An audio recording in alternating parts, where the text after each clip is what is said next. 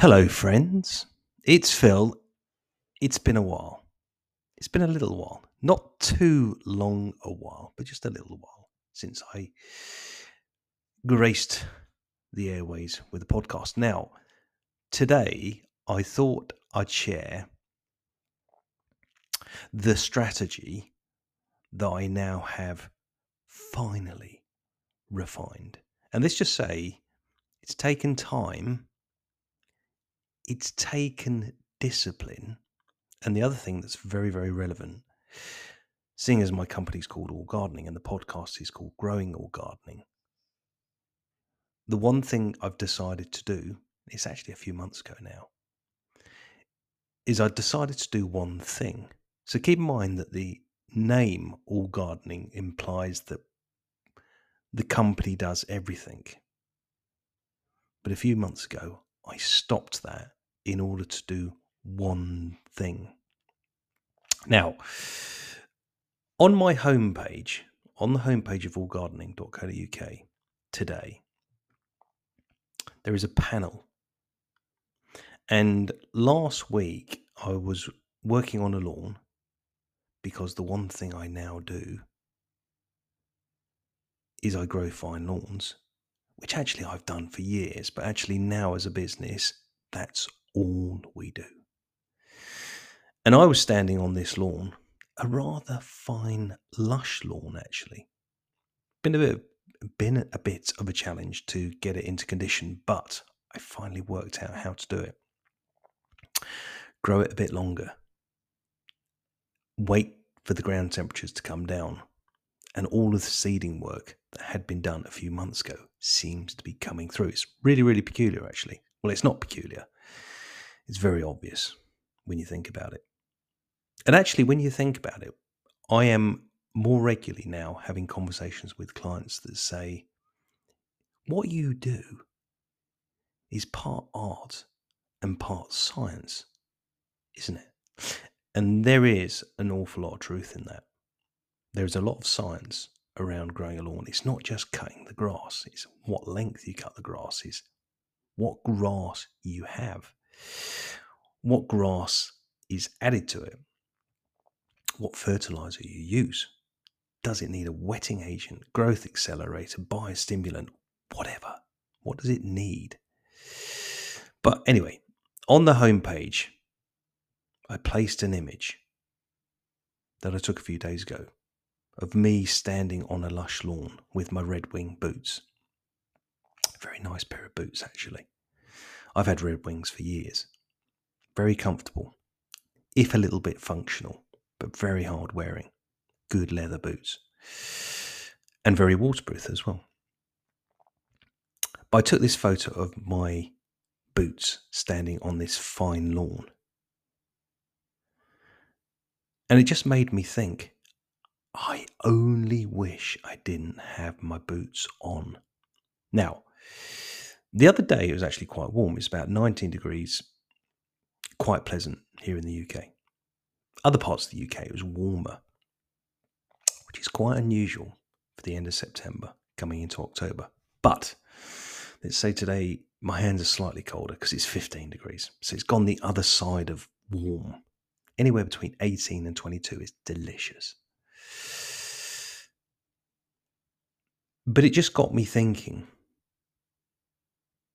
this image. It's the same image that I've thrown into the strategy that I talked about at the beginning of the podcast. The thing is, very few of us, let's say, will walk on your lawn barefooted. But when you do walk on a fine lawn barefooted, a fine lush lawn, let's say barefooted, it is a really unique, quite sensual, quite evocative feeling. You're walking on the earth barefoot, and it's probably about the only place that you will actually do it. And let's just say my job, spending hours and hours and hours walking on your lawns with my red wings on, I do that in order that you can walk on your lawns barefooted you got to give it a try. Anyway, just to give you the strategy that I have now finally settled on. I've actually created a marketing plan spreadsheet, which I've done before, but I've been really well behaved. Rather than firing from the hip because I've done it a million times before, is I'm actually planning four weeks ahead now. So what I do is uh, on the homepage of the website, let's say the the header panel. I change every week now, at least every week, to kind of tell a story. And the story is not the obvious one. We do fine lawns. It's more about the the reason, the emotion, the relationship. It's something different. I'm trying to be creative, kind of thing. So I put I put that I changed that header image, but the traffic all drives through to Lawn Plan Complete, the lawn service, the only lawn service I do, and I use that header image to create my newsletter. And there's two types of newsletter I now create. One is notes from the shed, which is kind of like a an encyclopedia with a header in it. And the header image is obviously replicated from the homepage. And then underneath it are just things that I've discovered over the week that I find interesting, that I share. And for some of you, you'll find it interesting. For some of you, you'll find it an interesting approach. For other people, they won't. They'll have a little lurk on the newsletter and then they'll unsubscribe. That's fine because it's not for everyone. And then I create this newsletter and then I share the newsletter on social media with the link to the newsletter archive in order that you can not only see the weekly newsletter, but you can go and dip the past archive. I think it's cool. It's really simple. But simple isn't easy, is it? Simple requires mastery, it requires discipline, it requires deep learning, it requires that you turn up every time. Simple is not easy, and so few people do simple.